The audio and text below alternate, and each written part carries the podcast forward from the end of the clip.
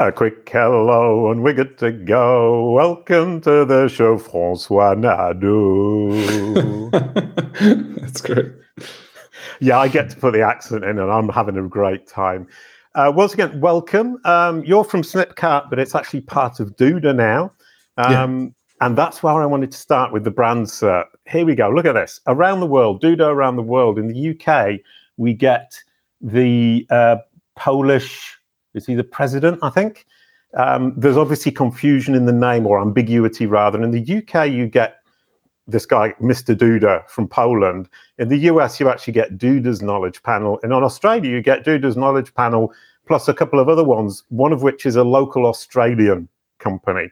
So, what I found really interesting there is around the world, Duda can't rely on their knowledge panel appearing in every single country. And it's something potentially any international company would want to take a look at and potentially work on to make sure they can become the dominant entity and have their knowledge panel in the UK when you search their brand name.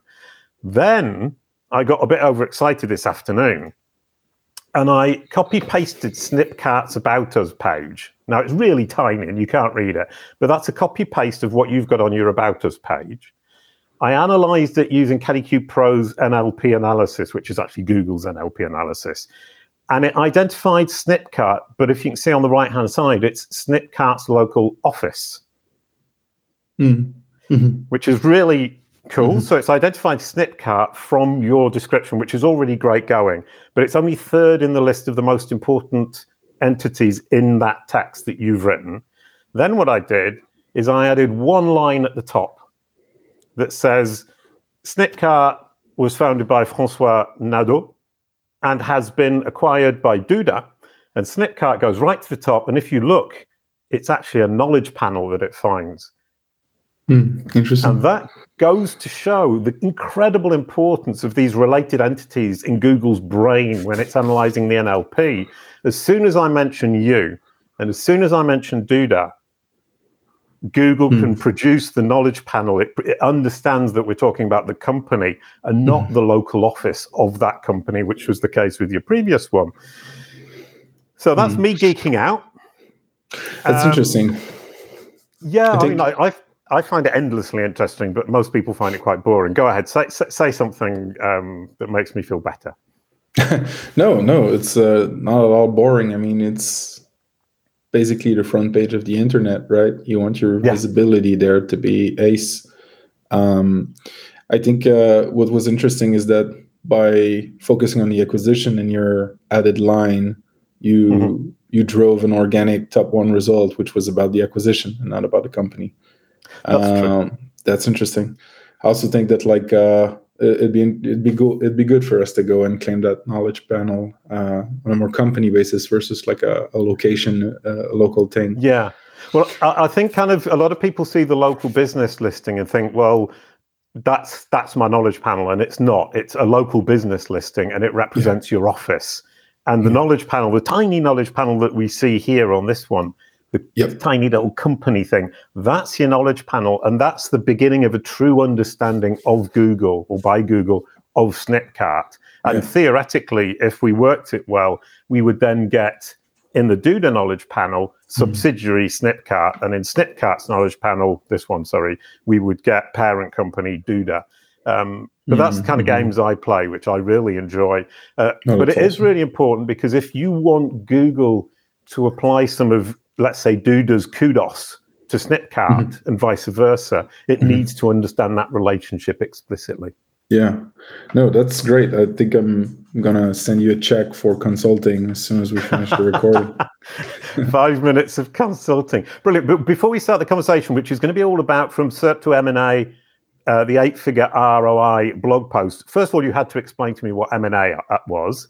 Then I got it wrong and said it was seven figures and it's actually eight figures. And it's basically this idea that SEO focused top of funnel thought leadership pieces that can lead to amazing business opportunities. And I'm incredibly yeah. interested in that. And we're going to start with your incredible business opportunity, which was the acquisition by Duda. Really quickly before we get going, um, Kalicube Tuesdays, we're produced every week in partnership with Wordlift, who are an amazing AI tool for building internal knowledge graphs to communicate them to Google for better SEO performance.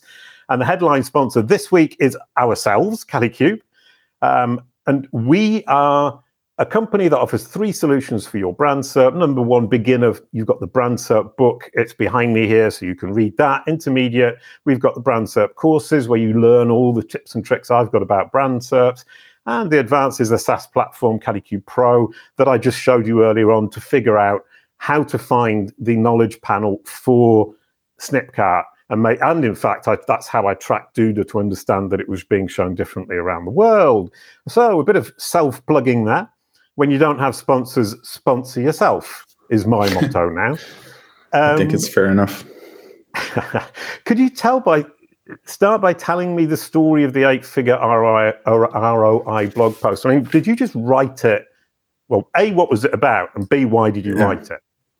Yeah. Um, so what's funny about that is that in the beginning of my career, um, before stepping up as the CEO of Snipcart, I was doing um, content marketing and SEO mostly, like right. bootstrap company, very organic acquisition channels, slow growth, that type of model. And uh, you know, eventually we grew and we hired a small marketing team, and I wasn't the one uh, doing the content anymore because I had other responsibilities. But the last blog post I wrote in this kind of transition right. was that one was that one from the episode title. And uh, it was about headless e-commerce.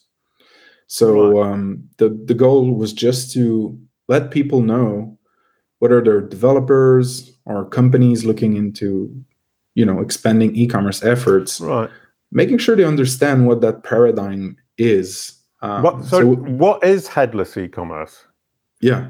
So I think the most simple way to explain it is a decoupling between the front end. So, what you and I, as end customer, mm-hmm. experience mm-hmm. as a store uh, UX, a decoupling of that and the back end. So, what merchant use to manage data, orders, products, inventories, whatever you want to call it. So, there are a lot of uh, traditional e-commerce solutions that are doing coupled uh, a coupled mm-hmm. model where you know you'll manage your products orders customers inside a, of a given platform and that right. same platform will let you create store pages product pages mm-hmm. um, a cart and all that stuff um, the the benefit of headless e-commerce is that it really allows you to untie your data, your e-commerce data, mm-hmm. from where it lives from different front ends. So right. as you know, performance has become a crucial issue for ecom. So many of these traditional platforms, the theming language and the templates that they provide, when you add a lot of plugins on top of them, yeah. it becomes challenging for the performance aspect. Mm-hmm. So many devs or merchants like to cut uh, cut the head of it and create something custom, like use technology and through an uh, technology that is just more performant, right? So it can be a bit of static sites, some JavaScript. Yeah. Yeah, so I mean, basically, you're just taking the frame of the website and then injecting the e-commerce chunk into the middle of it. Um, exactly. And it becomes completely independent, which is what you're now doing with Duda, is that you can just chuck an e-commerce lump into your website, as it were, and it's actually separate from your website. So when you mess with your website, you don't mess up your e-commerce store. Yes and no. Uh, with Duda, we're doing something a bit more native. We can talk. Uh, we can talk a little bit more about this if you want later. But okay. but yeah, like the, the two main advantages of headless e-commerce is one, you can really create something that is dedicated to performance in the front end right. and just connect your data in it. Mm-hmm. Um, and two, you can have multiple touch points.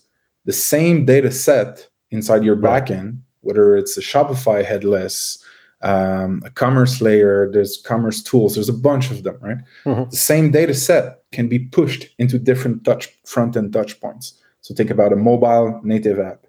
Um, think about right. like a PO, POS, a screen, like a smart screen. Yeah, um, and yeah, and, and this makes me think about what WordLift are doing is basically they're saying we want to build a, an internal knowledge graph of our business.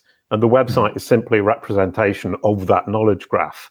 And we mm-hmm. can use that knowledge graph to represent our business in different places uh, on mm. different platforms, but also mm-hmm. within our organization to present that same knowledge graph of data in different ways to different people in different perspectives yeah. and not make the website the representation of that mm-hmm. sorry not make the website the foundation of that data make make yeah. it simply one representation of that data would that sound like a fair comparison i think it does i think it oh sorry just give me one sec okay so I was talking about WordLift because we talk a lot about this idea. Hello to the dog. This idea of having um, a knowledge graph that that is actually kind of a part, and the website is simply a representation. I'm a very big fan of saying we have a company that is a brand. Um, sorry, Snipcart or Duda, and the website is simply one of the representations of that brand, as opposed to the huge thing that in SEO we tend to think it is the most important thing. Yeah. The most important thing is actually the brand. So carry on now that the dog is yeah. calmed. Yeah, I apologize. Um, it's okay. So, you know, the the whole thing about this headless paradigm is that now you need a lot more portability in your data, right? Mm. As you scale as a business, while time passes, technologies evolve and your needs change, right? So, considering that, um, if you have a headless decoupled model, your data set can stay the same and it can be pushed into new technologies that are uh, emerging. Or if you need to change your actual um, e-commerce provider, it can right. be a bit easier because sometimes you'll you'll see like this. This is especially attractive attractive for e-commerce operations that scale. And now performance is not only a nice to have; it's like hmm. uh, it's it's millions, it's hundreds of thousands of dollars, depending on, on, on your volume of transactions. So by having your data decoupled, and being able to push it in different storefronts, different front end touch points, it's really helps. So yeah, I think it was a fair comparison with, with uh, what you said. Right. Yeah. I mean, I'm sorry to come back to something else. That that's really kind of interesting because uh, with Kalicube Pro, I built the whole thing, the front end and the back end, and then I realized that I couldn't keep building the front end; it was too much work. So I got a thing called Metronic, and it's basically a dashboard uh, template framework and what I figured out, and I think I actually built headless without realizing it because I got their um, framework and then just dropped my application in the middle of it. And it worked. Uh, literally, it took me about a day to do. Um, that, that was luck. It wasn't planning. um, but but now you explain it, I kind of think, yeah, I've actually done that. And if I'm careful, I could actually push more along that line, and the scalability of Kalicube Pro is going to be yeah. much much easier. So, oh, brilliant! So you give me an amazing idea. Thank you. awesome. Yeah, you're what you need to look at look out for is like um, development overhead. Like these types right. of solutions, they're not necessarily plug and play, and there's a reason why the Wix, the Squarespace, the Shopify come in an all-in-one bundle uh, are very popular, right? Because you don't have to build mm. bridges and connections between uh, one data set that lives in one backend and two different front ends that live somewhere else. Like, so this is something to keep in mind. Absolutely brilliant, wonderful. So, what did your blog post say? It was just talking about headless yeah. um, e-commerce, and yeah. you wrote it as one of your your goodbye pieces as you moved up the company to take control of all yeah. the more important things. And somebody so, from Duda read it. Yeah, um, yeah. In a nutshell, so this like we we used to invest a lot in on-page SEO, a bit of link building, and a lot of uh, a lot of community promotion. We were like a, I think a, we're still we still are a decent actor in the community, right. and um, so that post was ranking uh, on the on the first page. Uh, I don't know now that its position, but back then it was like top three easy, mm. and um, so it it was a very interesting uh, piece because it drove different opportunities. One of them is literally like Duda and an acquisition of Snipcart. But others were calls and emails from investors who were like, hey, like we were exploring the space, which is still a bit obscure for some, and we have right. a thesis. We think we should invest there. You came up on the SERP. Looks like you know your stuff. We read your piece. Can we can we talk? So we weren't looking for money at the time. Mm-hmm. But if we had been, you know, like many doors opened just because of getting found through that blog post. So that's one right. interesting business opportunity. Two, we also had like conferences, meetups, podcasts that either we reached out using that piece, right? Mm-hmm. Uh, and said, hey, like, awesome show that you're doing, awesome conf that you're doing. We we've been thinking about some stuff that would be interesting for your audience. Right, Look yeah. at this, like it's on the first page, blah blah blah. So that could be kind of a salesy assets, like a lead gen thing. Um, and then other people just reaching out and say, "Hey, would you mind coming on on the podcast and, and talking about that? Because like clearly you know your stuff." And and from that perspective, was it truly just the one article, or was it a combination of a lot of different things? I mean, this this mm. idea of seven touch points, which is, uh, I was talking mm. to, uh, I can't remember, I've forgotten his name, Daniel Hujas. Uh, this was hmm. like three years ago. What, one of the great things about this podcast is I can remember people's names because of the situation yeah. we were in, which is something I'm really bad at generally. And he was talking about as time goes by and as we get more and more of, a, of, this this data information overload, that seven touch point idea, wherever that idea came from in the first mm. place, it may be 20, it may be 15, it may be hmm. five. Mm. You don't really know. But certainly mm. with the information overload we're getting, I'm definitely thinking it's a lot more than seven. So is it part of that, or is it just people come across this and think this guy's genius? um, so it really depends on the persona and, and, their intent like if i'm talking about the investor who's trying to learn more about a space and invest in like space related this space related companies like it mm-hmm. can be like one touch point two touch point i don't know mm-hmm. um, otherwise i feel like yeah you have to entertain like a story across touch points and um, for sure like at snipcart we were doing a whole lot of that mm. so we were doing a lot like i'd say 60 to 70 percent of our content was top of the funnel. Didn't even mention Snipcart. Really like stuff that developers could could could use and and learn and become better devs, better at their jobs, whatever.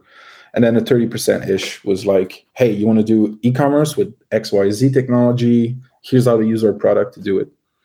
So a lot of content on a regular, uh, almost weekly basis, uh, optimized for SEO, pushed, pushed, pushed a lot, right? In the different mm uh, Slack groups, the different newsletters, the different social media groups that all these developers that we built relationships with uh, right. were hanging out in. So yeah, I mean, if so, so yeah. you're talking about content. Basically, you're creating for the user, as John Mueller from Google loves to say. Um, and what I would say is, yeah, make it for the user, push it out to them where they are actually hanging out package it for Google, which is the SEO aspect that you mentioned. Yeah. And when you've packaged it for Google, you'll be ranking. But if it's not useful to your audience in the first place, um, then it doesn't have so much value. But if you can make it valuable without Google and then get Google as a bonus, that's my personal favorite thing to say. But were you approaching it from that aspect or was it really an SEO piece? Hmm. I never, I, ne- I never, I never was a like a truly like pure SEO player. I always cared about what we're saying as a company and yeah. if it's useful or not. And when I was when I, when I was a kiddo, like starting my career, um, my my initial SEO mentor, he told me like, listen, dude, like there, there's a there's a golden rule which is UX, like as a broad term, over SEO. Like, yeah. if you're in a bind and you're not sure, like, should I optimize for that? Should I add this paragraph? Should I build this link? And you feel like it won't contribute to the user experience that is consuming content, engaging with your brand, drop it, forget it. Like, right. prioritize. Yeah. So, oh, so yeah. Uh, sorry, no, just really quickly, we've been using Microsoft Clarity because uh, I had Ravi uh, on the on the show a few weeks ago, and he got me to try it out. And we were really surprised is that we put a table of contents at the top. Mm. And what Microsoft Clarity does is is that kind of it's the same thing as Mouseflow, I think it's called, Eat but it's free. Yeah, and what we saw is that with the table of contents at the top, people would read the table of contents, and then as they scroll down the page, you see them skipping the parts that presumably hmm. they found not interesting from the table of contents. And now we're looking at it and saying, well, actually, those might be parts we can remove because we thought it was interesting, but it isn't actually helpful. Mm. I think that's interesting. I think you should like definitely track your rankings, though, right? Like, uh, oh, yeah, yeah, sure yeah, you're pleasing. you're pleasing. If you're removing like strips and sections, like just make sure both the users and Google still love it. It's uh, it's oh, a tricky you're, balance. You're so You're so reasonable. I just go right off and try and just change everything to see what happens. You're much more reasonable, which is probably why you got that eight-figure ROI on your blog post, and I haven't. I think there was a lot of lot of luck and timing as well. But right. um, uh, yeah, so so to answer your your first question, like I don't. We've done some purely SEO pieces that are just about like traffic and then having a number, a percentage, even if it's low, that converts. And then like we've done some of these. Um, mm-hmm. Like you know, we we got to get clients, we got to scale, we got to blah blah blah. But these are never yeah. the ones I'm I'm the most proud of, right? The ones that I'm the most proud of are the ones that are on the first page, but also generate discussions uh, or right. referred to in some emails. I can send to partners. I can send to conferences. Like something that keeps like like pieces that are telling your brands and, and your company story, like not just serving a SERP. Yeah. Right. Yeah. No, I, I really like that idea, and I think that's something an awful lot of people, an awful lot of companies miss out on. They've completely failed to do it. Uh, we've started doing it. We've done a couple of case studies, and we're building out the case studies. And I'm seeing how much I'm able to share that with people. To say, look, this is what we're doing. Mm, uh. Hasn't yeah. hasn't actually converted to anything yet, but I was doing it because uh, people don't understand what Kalicube Pro does. So I need mm. to hmm. explain it through these case studies. Um, and you're you're encouraging me to just keep going with that because I have to communicate yeah. and I have to be able to say, just go and read that article.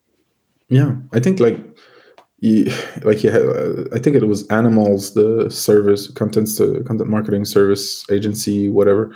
I think there, were, there was a blog post a few years back that was saying treat your blog and your content like as a as a library and not as a magazine. Uh, and, and this is like dope. Uh, it's a, it's a good mental model because you want if people def- depending on where they are in their journey, whether they're only learning about your industry or your topics, or they're actively looking for a solution, whatever part they are in the journey, you want to have content that can serve them at the right time, and its discoverability right. really comes through SEO or you know other aggregation of content, newsletters, Reddits, yeah. whatever you want to. Yeah. Brilliant. I was talking to Katrina McKinnon, who's going to be a guest in a few weeks' time. She's uh, she's got a company and they do vast amounts of copywriting. Uh, okay. It's, it's it, it, and she's absolutely brilliant. And she's going to share nice. basically their machine of how to do copywriting at scale with human beings that actually comes out and ranks and, and, and looks good and serves its purpose. But she suggested to me a thing called I think it was Notion.io yeah. And I, oh, right, you know what it is. She was saying, oh, you're, you're such an old fuddy duddy, Jason. Everybody, no. all the young people know what it is. And she was saying using that to actually organize where all of this different content is that answers these different questions of all of your audience as they come down the funnel. Mm. Because one about, of the hard things, I, sorry, go ahead.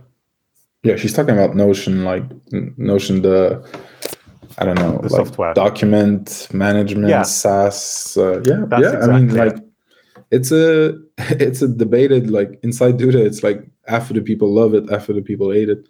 Oh, um, oh, really? I think okay. it's a, a, a, very cool software. I think it's super super flexible. And if you want to do like internal documentation and very searchable, dynamic kind of content updates, it's pretty cool. Um, so I think it makes right. sense. But internal, yeah. Oh yeah, I mean, as, as an internal thing, basically, you were saying like if you have that, then you can organise all. I mean, if I've written, let's say, two hundred articles, I can't remember a lot of them, and every now and then I come across one, and I think, oh, I've forgotten about that, and actually having it all documented, saying this serves this question, which is in this part of the funnel. Um, I just can't. Yeah, I'm curious. I'll look, the, to, yeah. I'll look up the show. I'm curious as to like how how she would use it. Um, uh, most def like we use it for like content roadmap and uh, some, some content dashboards and drafts uh, and collaboration, like that kind of stuff. But uh, I'd be curious to see her setup. Yeah, no, I'm I'm incredibly interested. I mean, she, she's absolutely brilliant. She she's had a couple of meetings with me just privately chatting about stuff, uh, and they That's go good. on way longer than they're supposed to. Uh, she's just full of good ideas. But we're not talking about that. We're talking about the the top of funnel content that you've been creating that, that actually drives opportunities. We're talking about this one particular blog post. Have you yeah. got other examples of blog posts or articles that you've written either on your site or on somebody else's site? Because writing on third-party sites can be very useful for that as well. Yeah. That have driven these these opportunities and partnerships.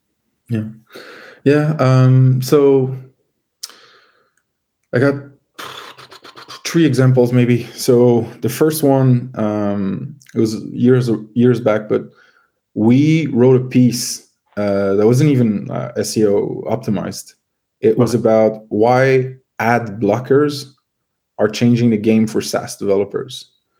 And back then, we we, we kind of did a internal analysis of like, hey, what's the discrepancy between like what the database tells us, like raw, rough hits that you cannot fake, and what Google Analytics tells us. And then there was a discrepancy, right? Mm-hmm. So we saw that. And then we had another problem, which was what was it? Oh, yeah. Some routes in our app were um, using some words that were considered like uh, to be spammy or uh, ads right. by the all of the blockers, the ad blockers. Okay. So the actual UX of our product was compromised because many developers, our audience, were coming into the product hitting a route that their ad blocker thought was um, spammy or whatever on a blacklist, yeah, and right. then they couldn't see like some analytics that we were providing. So right. we, we kind of dug into that and then we wrote a whole piece about like hey like what happened to us? What was the story there? What we did to fix it? What considerations you should have? And that was very very top of the funnel. And um, you know that piece landed on like hacker news first front page. Oh. and this is like it's always bittersweet right? Because you get engagement traffic sign-ups mm. but you get like hate and criticism and like uh, developers sure love to argue and, and complain about stuff so, so, so that that's an example and like yeah i think yeah. Uh, well, because I do. I mean, I love it. I find something interesting, and then I dig down, and then I want to write a long article about it. And I always kind of think, well, nobody else is actually interested in my particular case in knowledge panels and this particular detail and how I solved this particular problem. We wrote, wrote one the other week, and we published it about how I changed my subtitle from musician to author without using Google Books. And I think it's incredibly interesting because I'm a musician. I've recorded loads of albums. So Google's incredibly nice. confident in that information because it's been around so long and because it's on sites like MusicBrainz. And mm-hmm. to override that with author, and I've only been an author for like four or five years, was quite an achievement. And I thought that was incredibly nice. interesting. But when people read it, I'm wondering, do they just think, oh, well done, Jace, you did something cool, but how does that help me? I mean, just one second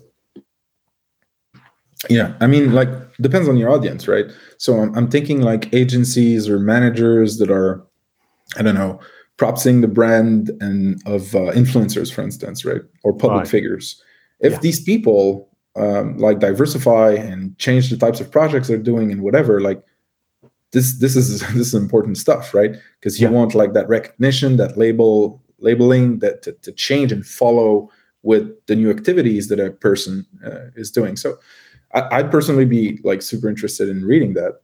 Right. Um, so I mean, I, I, I, suppose the question as well was, uh, I think we we as SEOs we tend to think I need to rank quickly, I need to get the traffic, and in fact, you need to write this stuff that's actually going to be, or potentially some of the, your your your content, which will be driving partnerships and opportunities that is going to be low traffic in terms just, of SEO. Yeah, like, go ahead. You, you you know this because you're it's kind of your your core, but people need to think about SEO as a branding mechanism and not just a right. traffic acquisition. And um, so, so if someone comes across your piece, whether it's through the SERP or uh, through like a, a, link on social media, for instance, and they like what they read, and they're like, "Oh, I like that joke there. I like that tone." And mm-hmm. geez, like that study that they did, their their data is very good. Like, right? They have like a positive association. Boom, they forget about you, they move on. Right? But ne- mm-hmm. next time around, when they come on a SERP and they start searching for stuff, um, and maybe it's whatever, wherever it is in the funnel, and they see dash snipcart, dash duda, dash um, yeah, um, um, Cali yeah, whatever. It, thank you. I was blanking. I was I was looking at the screen. Is it written somewhere? Uh, dash guy, like they go, oh, like these guys like said some smart things in, in a previous yeah. post. Maybe, maybe I, I, look at them, even though they're third, fourth, fifth, right? And then mm. like that actual branding relationship influences how you'll perform on the SERP and if you'll be chosen over something or, or another. So, so yeah, it's it's never just about like ranking, um, mm. purely ranking. It's it's it's building that trust kind of. Brilliant. That was an absolutely wonderful conversation. It kind of started off with all the dev tech stuff about a headless uh, e commerce cart and went on to this idea of writing top of funnel content that drives relationships, drives partnerships, drives opportunities in business. Uh, and for some people in this room, they got eight figures out of it. And for other people in this room, so far they've got zero figures out of it. But I live in hope. Thank you so much, Francois. That was absolutely brilliant. Of course. Uh, thank you, everyone, for watching. Uh, next week, we've got Colin Shaw with UX is Dead, Long Live CX Customer Experience. And I really want to talk to him about the online versus the offline. And he seems incredibly knowledgeable about the offline and the online. So hopefully, we'll be able to bring the two together for customer experience. Francois, could you pass the baton? Uh, consider the baton passed. Uh, and Colin, I hope you uh, I hope you do a great job next week. Thank you so much, Francois. Thank you for watching. A quick goodbye to end the show. Thank you, Francois. Peace. Bye bye.